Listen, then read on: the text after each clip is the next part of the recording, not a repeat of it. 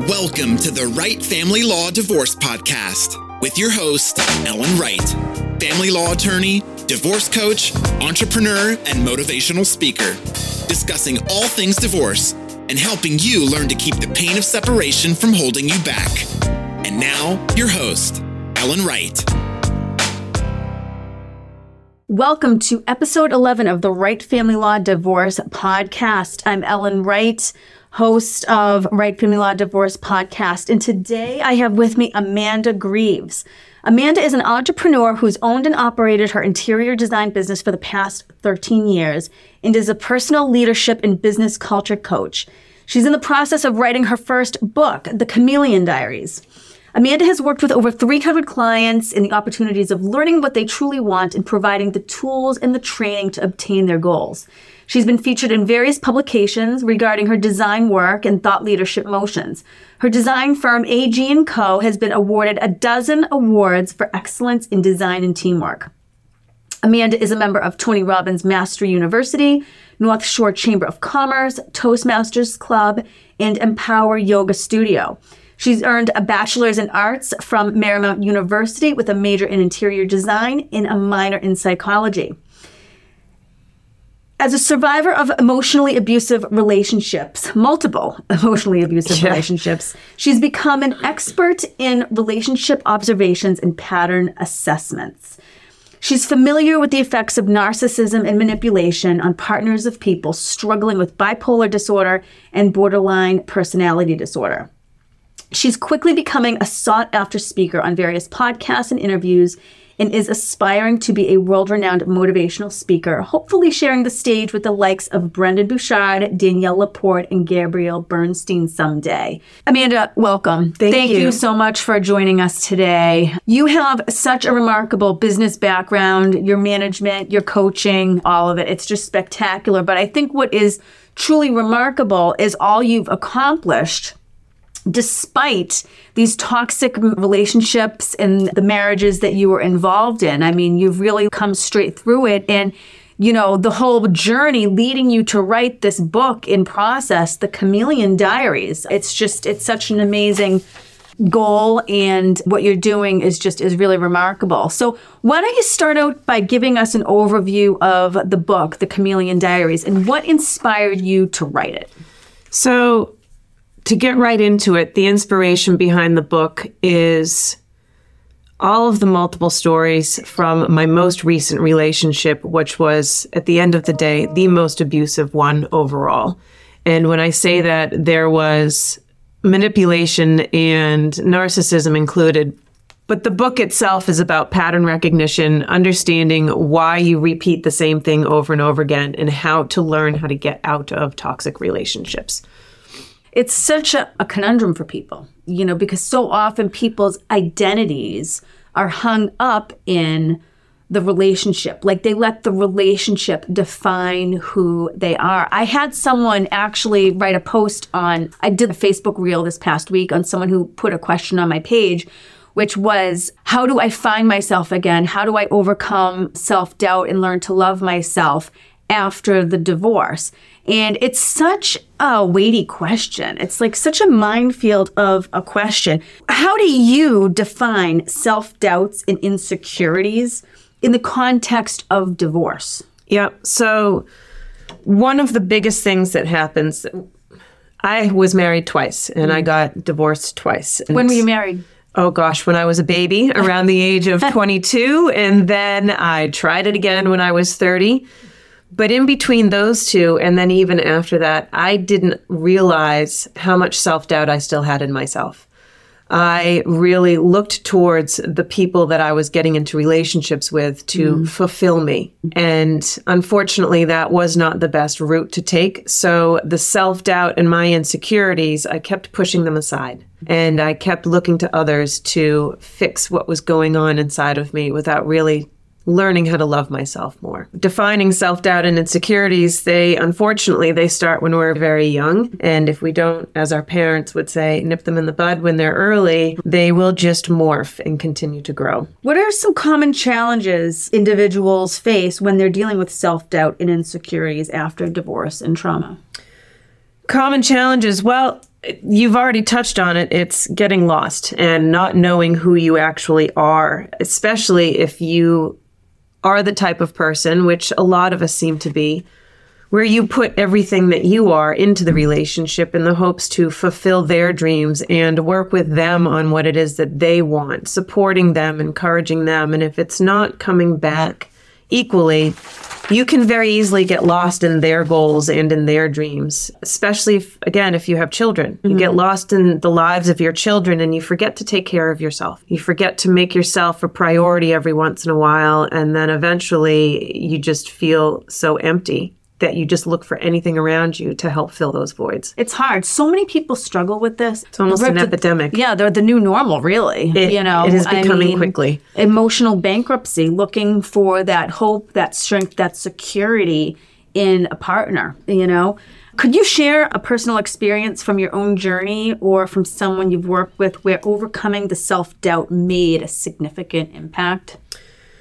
So, when I was getting my second divorce, the biggest challenge was he also had insecurities. And I'm not, there's, we've removed the blame from that relationship at this stage of the game. But I utilized the doubt that I have in my inability to believe in myself to actually start my design business. I wanted to prove to the world that I was enough. I wanted to prove to everybody that I could do it all on my own. I wanted to make sure that everybody outside knew that my independence was going to be super strong and I could do it all by myself after the divorce. I wanted to prove I didn't need anybody which on one hand, running from self doubt was a benefit to me because a lot of people can use it as fuel.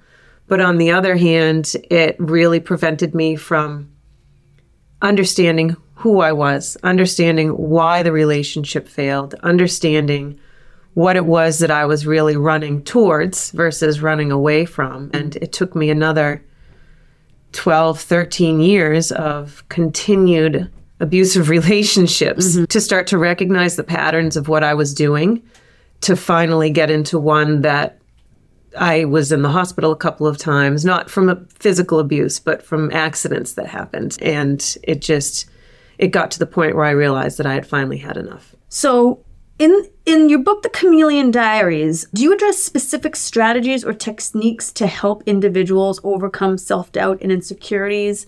Share a few examples if you could. Yep, I certainly will. Uh, Number one, I would say learning how to love yourself is one of the most, if not the most important strategy that you can come up with. And that sounds like such a broad and grand statement, but there couldn't be any more truth in it. There is a fear behind learning how to love yourself as well, because it's just something that we haven't been able to do. We are so consumed by what we're supposed to look like when we see things on social media and we watch TV and movies, and there's this you know, this fairy tale concept that we see as we're mm-hmm. growing up as children, both in cartoons and television shows and movies everywhere, that we forget to fall in love with ourselves. And for me, one of my greatest understandings was recognizing the patterns that I had been on repeat, repeat for 30 or so years. I had a great and wonderful upbringing with loving parents, and I unfortunately there was one incident where they it was a complete and utter mistake but they left me at the car dealership when they went to go look at a car. I had climbed out of the back seat. They thought i was still there taking a nap and i ended up on the inside when they said thank you and goodbye to the salesperson. They got back in the car saw that the blankets were still in the back seat and drove away and I was four years old. and it left such an amazing abandonment uh-huh. imprint on me. And fast forward to a couple of years ago, this jackass that I was with, there were some substances involved, if you will. And he thought it would be a good idea to just go off with his friends when we were down in Florida together and not tell me where he was going and not let me know what was going on. And he just left. And I come out of the hotel and he's just like my parents were, driving away in the car. And it was a trigger for me. And so those two specific instances, I couldn't understand why I lost my shit in the parking lot of that mm-hmm. hotel to the point of like I was the police showed up. I mean, I was out of control and it was embarrassing and it was mm-hmm. horrific. So I then came back and I saw a really amazing therapist and mm-hmm. I did some inner child work, which really brought out the start of me understanding what my par- mm. patterns. But again, like two things finding out your pattern, going mm-hmm. back and doing some research on yourself, and also finding a great therapist and a mm. great coach. therapists have been a real challenge. I mean, it was hard before the pandemic, but now post pandemic, you know, certainly, you know, in my family law practice, people are dying to try to find a therapist, and they're just very few with availability. And the ones that have availability usually are by Zoom. You don't get that person to person FaceTime that I think is so beneficial. So, yeah, the value of a good therapist, but at this stage of the game, really any therapist, if anyone can find one, is just is huge. You know, the inner child work, tell me more about that. That sounds It's so Pretty deep. interesting. Oh, it is. I've actually been doing it for years, but as we grow up, we realize it's there's another way of looking at it. It can be called part therapy. And so there are memories and experiences that are imprinted on us as we grow up. It forms our character, it forms our ability to react or accept or deny certain situations as we grow. Your family background can really shape your perception on what relationships are supposed to be. For example, if you grow up in a loving and supportive environment with two parents that stay married and you've got a loving brother and you know it's like the brady bunch or the fairy tale thing there's a good chance that you're going to come out pretty good on the other end. On the flip side of that you could be with a single mother who may have alcoholism or different types of abuse issues that get transferred to you as a young child or a baby before you even have the ability to form memories. Mm-hmm. These habits from our parents are being instilled within us at a young mm-hmm. age because we're learning right. through them. So you're saying that at a young age, children observe and are able to latch onto these experiences like a sponge, right? Yeah, as children, we absorb what's happening around us. Mm-hmm. We, because our systems just aren't smart enough, and sometimes I wonder, even if we're 150 years old, if we're ever really smart enough to fully mm-hmm. absorb things. Right. we are chil- who we are as children we absorb these things and we hang on to them and as we get older we never have opportunities to let them go so Right. to speak so doing inner child work especially gives us the opportunity to take a step back and to go into those memories I ended up using them more as forgiveness opportunities for myself. So, stepping back into when I was four years old, I held, held some sort of anger and frustration and sadness, thinking that my parents left me. It was an honest mistake, but I had to go back and, in a therapeutic mindset, and forgive my parents at that age mm-hmm. because now it's a matter of understanding that it was just a simple mistake and they would never have wanted to have left me there. And inner child work, there's multiples. You know, there is the four year old self, my eight year old self, the 13 year old, my mm-hmm. 17, and you think of specific instances that happen during your life at those time frames. They stay with you. They stay with you. And there are times where they can be really amazing and wonderful. Mm-hmm. And then there are times where they can be horrific and really forming on why you may not be able to feel love moving forward because you maybe were abused earlier on or you've lost trust issues. It's no wonder that, you know, adolescents in this day and age struggle so much. Yeah. You know, it's just, it's incredible. How important is self awareness in the process of overcoming self doubt and insecurities? In all honesty, I think it is one of the most important parts. Becoming self aware and acutely attentive to who we are in all aspects of how we walk around and what it is that we do. It's a major part of our healing journey. Too many people get buried in their work, they get buried in their kids and their own personal hobbies. Buried or in their marriages. they get buried in their marriages, they get buried in what everybody else is doing all of the time. And they completely distract themselves from themselves they're not aware of their emotions. They don't know why they get mad at their spouse for not taking out the trash. They don't know why they're mad at, you know, maybe they have road rage or something like that. And that goes back to learning where your imprinting has come from as a child mm-hmm. and mm. becoming more self aware of how you react to other people, how you react in certain situations, what makes your stomach turn over in good ways and in bad ways And what are your reactions or responses to those feelings? It's being aware of our emotion from the core of who we are, which really gives us the opportunity to respond with integrity Right. at the core of who we are. And if we don't like who that core person is, it also gives us the opportunity to go back and adjust it. I think it goes to what you were saying earlier about patterns, right? Mm-hmm. Patterns to just repeat themselves over and over again. And self awareness is just one of a few tools that you need to do a pattern interrupt. Absolutely. I like to call it a pattern interrupt. Yeah, I think that's a phenomenal You know, term. just stop it. You know, you got to throw the stick in the spokes at some point. Yeah. And it's not, there's no magic bullet. There isn't, you know, and we're all different. Everybody is 100% different from the next person, unless you're a twin, and then there's, you know, that connection there. But it is the pattern interrupt. I think you hit the nail on the head. Right.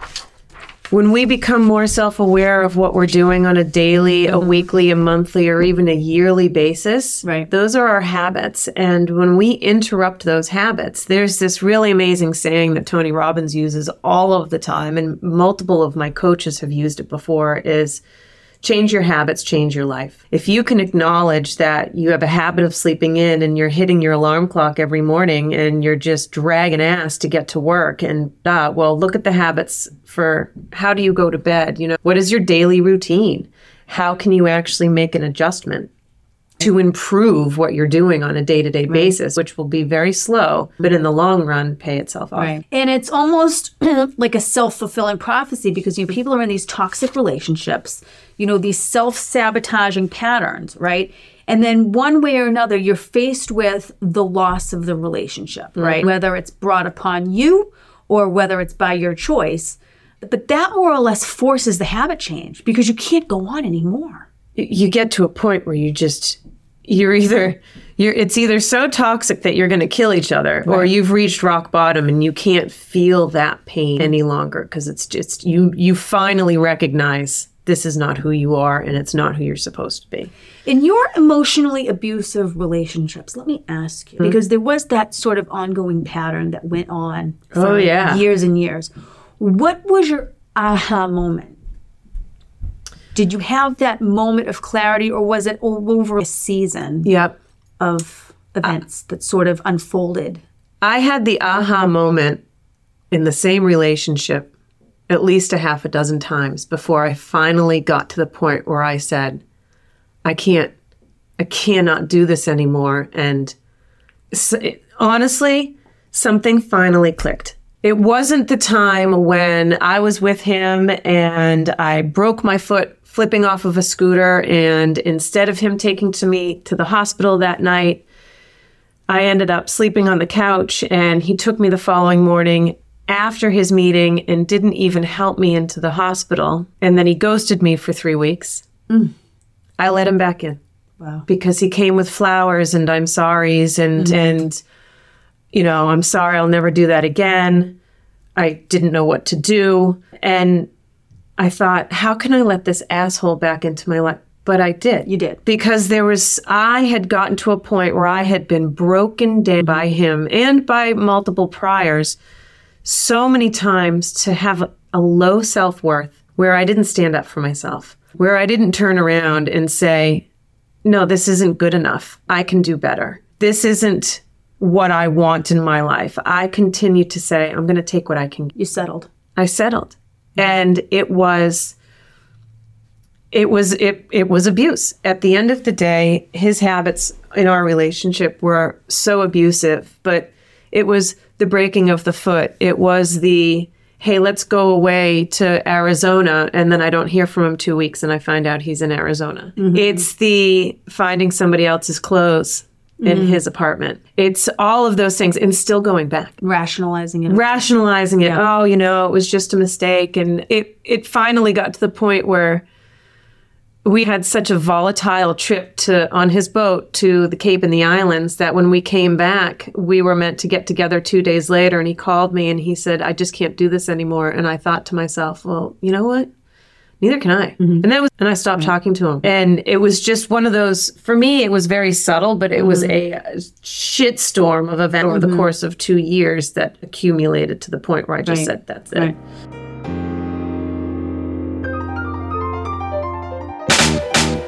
Enjoying the interview with Amanda Greaves?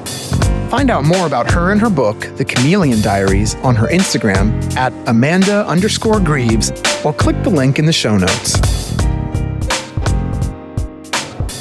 So, in your mind, with the, these toxic relationships and the patterns, can you discuss the role of resilience and self confidence after a divorce or loss of relationship? rebuild. So, the, yes, I can. The role of resilience in rebuilding your self confidence after the loss of relationship, it goes back to a previous question recognizing your patterns and becoming more self aware. The one piece of advice, if you take nothing else out of this podcast while you're going through divorce or you're in the process or it's just finalized, is please don't jump on a dating website.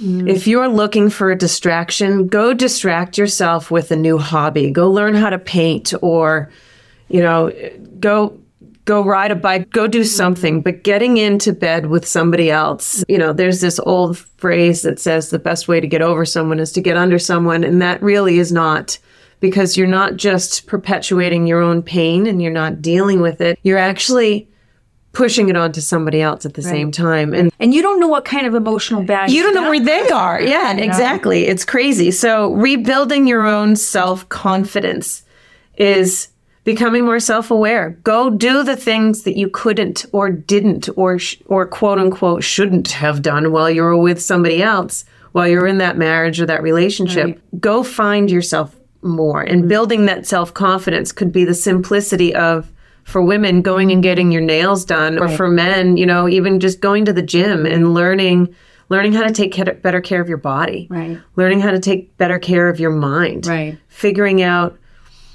where your emotions are find friends that aren't going to assist in wallowing in your sorrow but they're mm-hmm. actually going to look at you with opportunities of help and support Right. they're going to offer you advice that matters that matters. Yeah. I mean, and a lot of it comes back to being present in the moment, right? very I know much after, you know, I got sober in 2014 with my recovery, it was so hard to be present, especially with my kids, you know, without the crutch of alcohol to take the edge of life off. You know, to like when I was newly sober, it was like trying to like be there with them and enjoy the moment with them without alcohol was so hard. But again, it comes back to habits and learning new behaviors. And just like alcohol was a crutch, crutch for me, you know, with so many people, and I see it in my family law. Uh, People coming out of divorce, going into divorce, and you know, sometimes you know I have clients who come back to me a year after I initially consult with them, two years because they're just in again the pattern, right? Yeah. But it's the emotional crutch.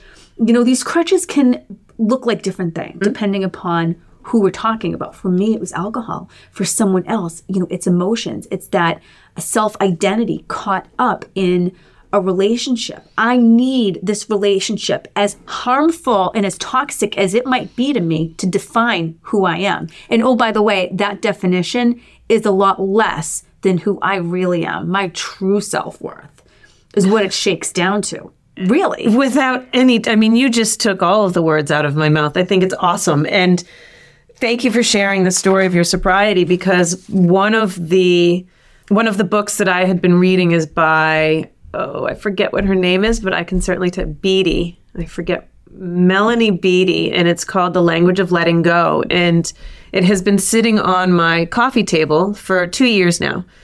And it's literally a day by day sobriety journal and or a meditation or just like a simple daily note you know of i am enough or this is how you let it go and these mm-hmm. types of things. So your re- your reference to sobriety and how other people use different quote unquote numbing techniques. For me the numbing certainly was the alcohol. There's drugs related mm-hmm. in some of it as well but we find through our habits and through our patterns emotional homes that mm-hmm. we continue to go back to. And one of my girlfriends and I were having a conversation, and I can relate this right back to the design world that I live in. And I said, You know, it's time for a renovation.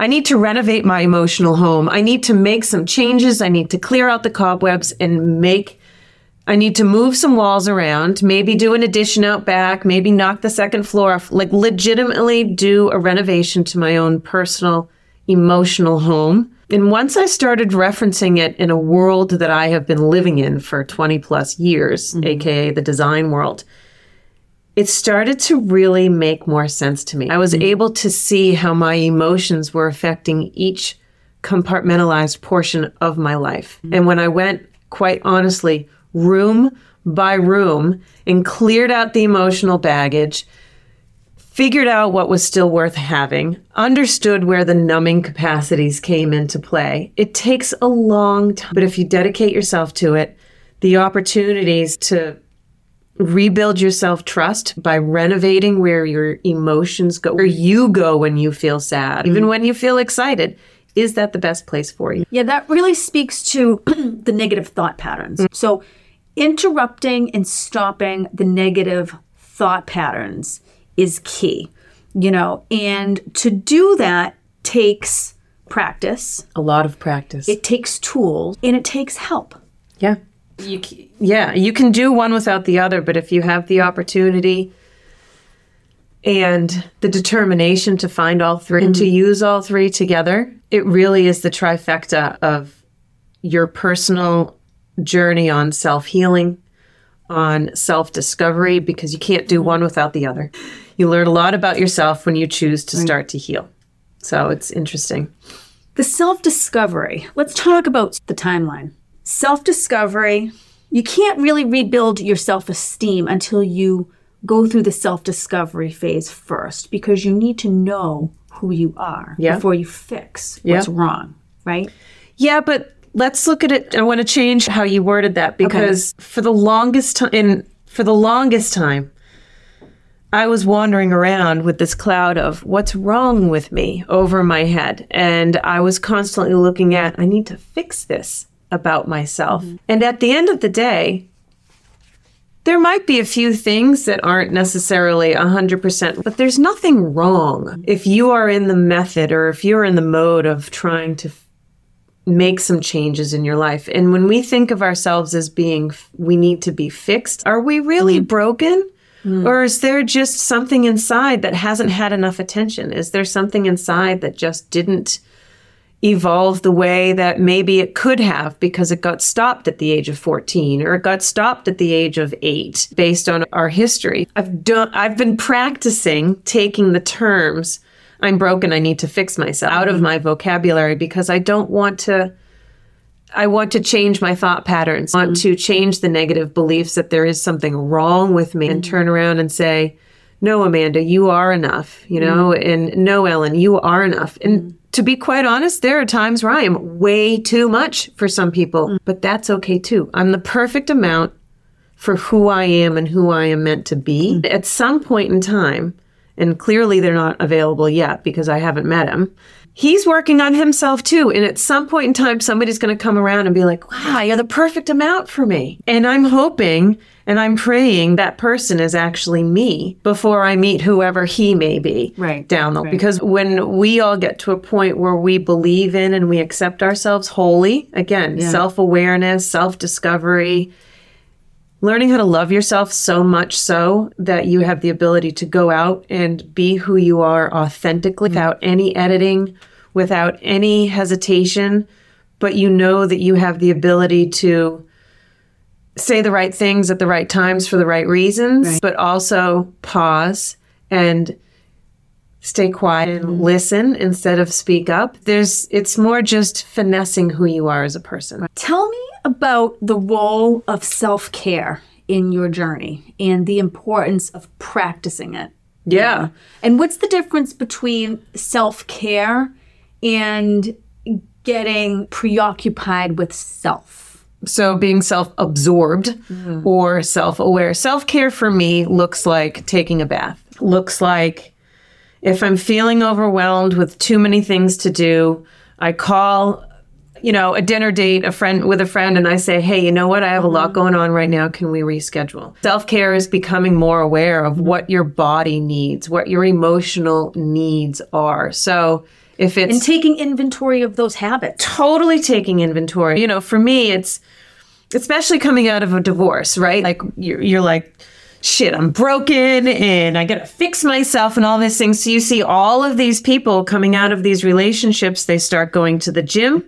You know, they start going on diets, they lose weight, or they do the opposite. You know, some people don't have that mindset. So self care is really taking care of yourself because it's going and getting a facial, getting a massage, going for a walk, getting into the woods and taking your shoes off and just grounding yourself in nature is mm-hmm. a form of self care. It's connecting yourself back to the source of where we actually have come from. Physical, mental, and spiritual. All of it. All- yeah. All of it. Meditation is something that I have been practicing forever and I my practice is terrible, but I know the more I do it, the better I feel. If there are meditation practices that you can get into, even if it's 5 minutes a day, 3 days a week, practice it. You're giving your mind those 5 minutes of calm. I mean, mm. when I started my business 13 years ago, there was probably 3 or 4 years where all of a sudden I would look up and be like, "Oh shit, I missed fall."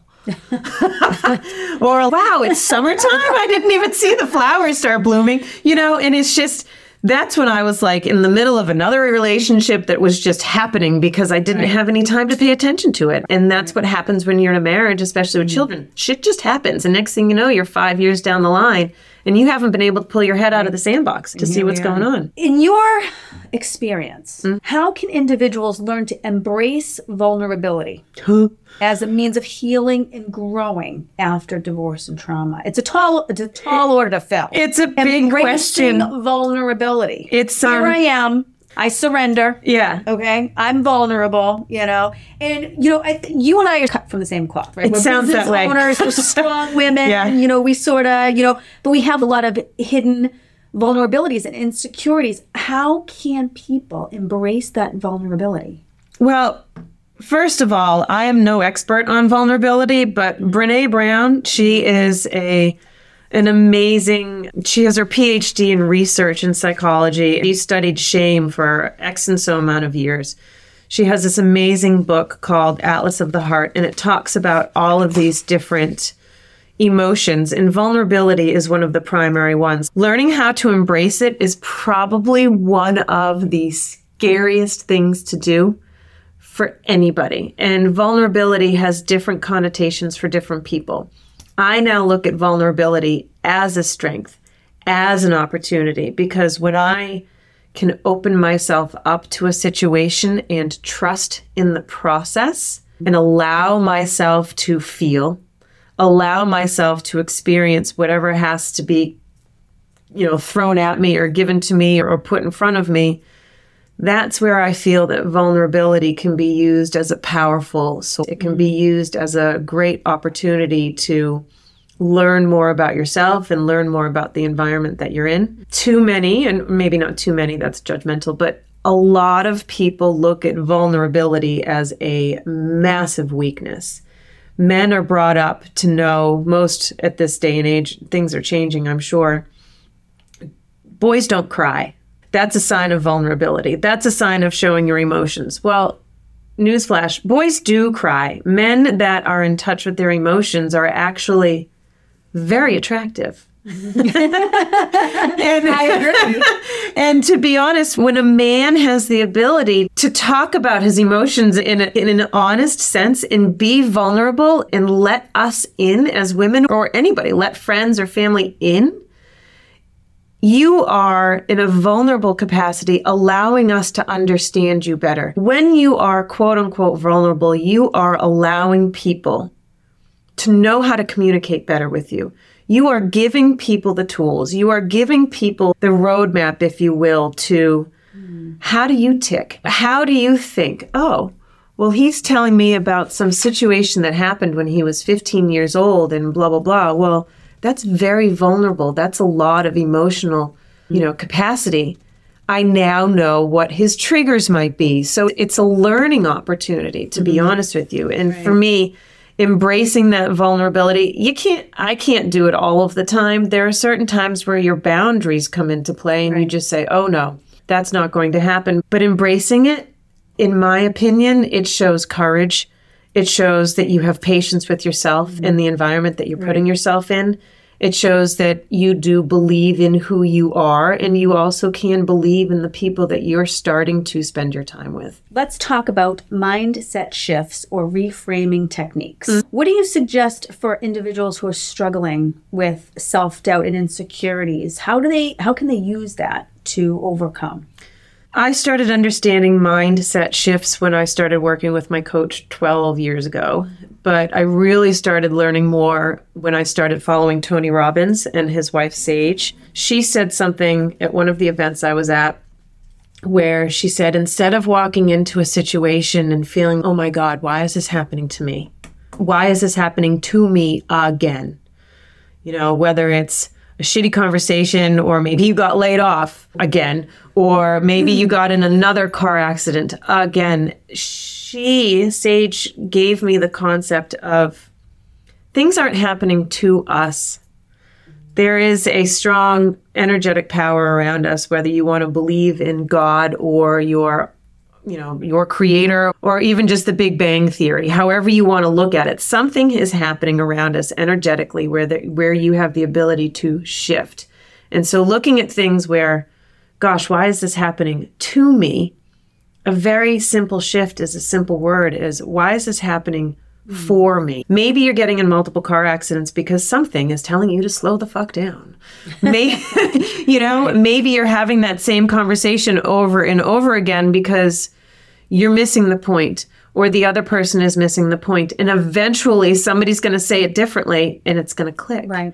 You know, maybe it's learning how to shift your mindset as to playing the victim of why is this happening to me and turning around and playing more of the victor and saying this is how things can happen for me and where's the message in mm. this? Where, what can i learn from all of i mean i was on a amazing workout roll a few months ago and after an event i'm jumping on my personal trampoline in my dining room and i freaking kicked it in the middle of the night by ah. mistake and, and bruised my ribs so i stopped working out for six ah. weeks and i laid on the floor laughing my friend was there and i thought okay, where's the message in this? You know, what am I supposed to do now? All I wanted to do was get in better shape, and now they're telling me, Amanda, you have to slow down again. It's hard. It, it's so hard, you know.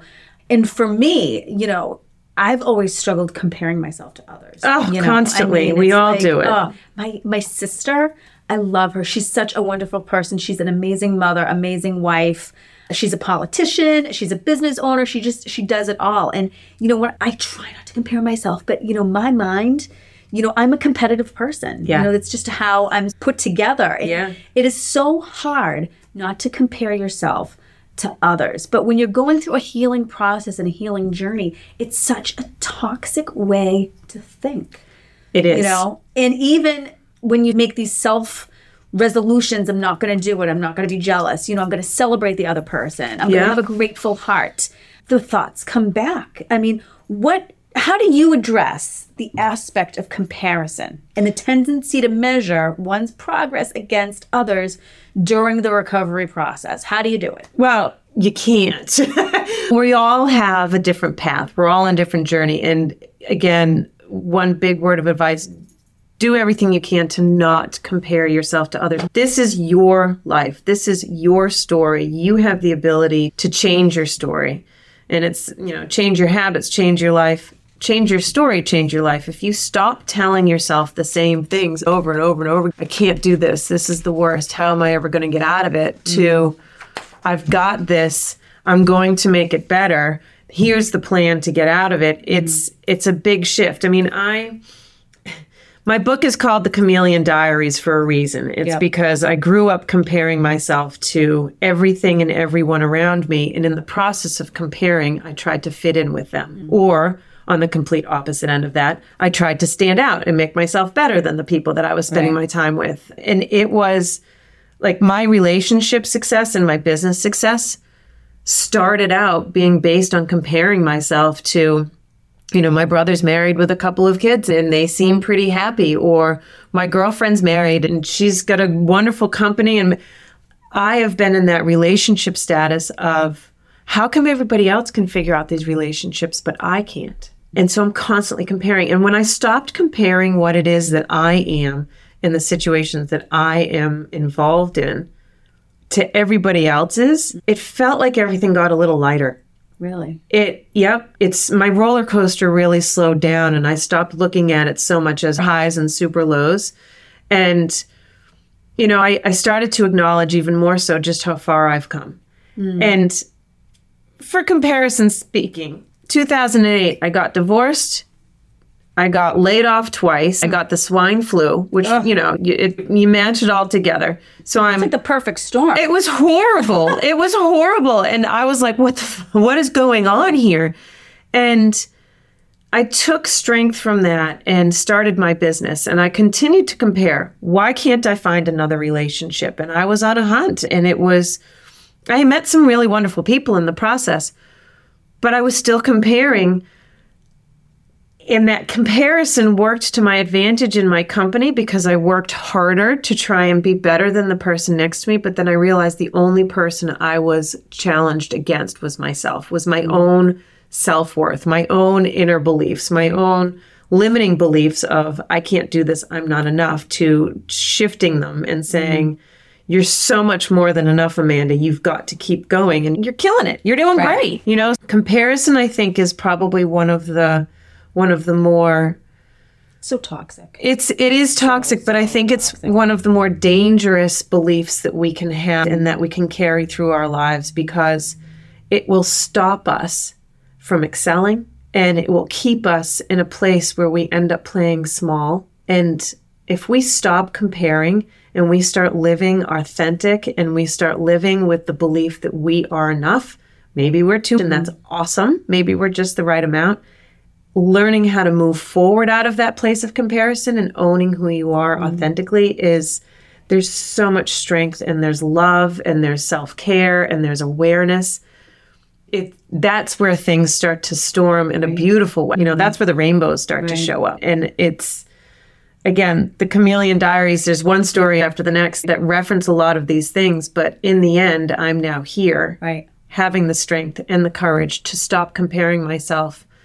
You know i'll throw this in at the end but having imposter syndrome of oh gosh i can't do that. That's you know somebody else is better at that than me. Why am i going to be so much better? Why are they going to buy my book? And my thought is i have this unique way to connect with people that nobody else does. Oh yeah. and i will connect with my uniqueness beyond any type of comparison through other people So what is the one key message or takeaway that you really hope your readers will gain from the Chameleon Diaries that will empower them on their own journey of overcoming self-doubt and insecurities?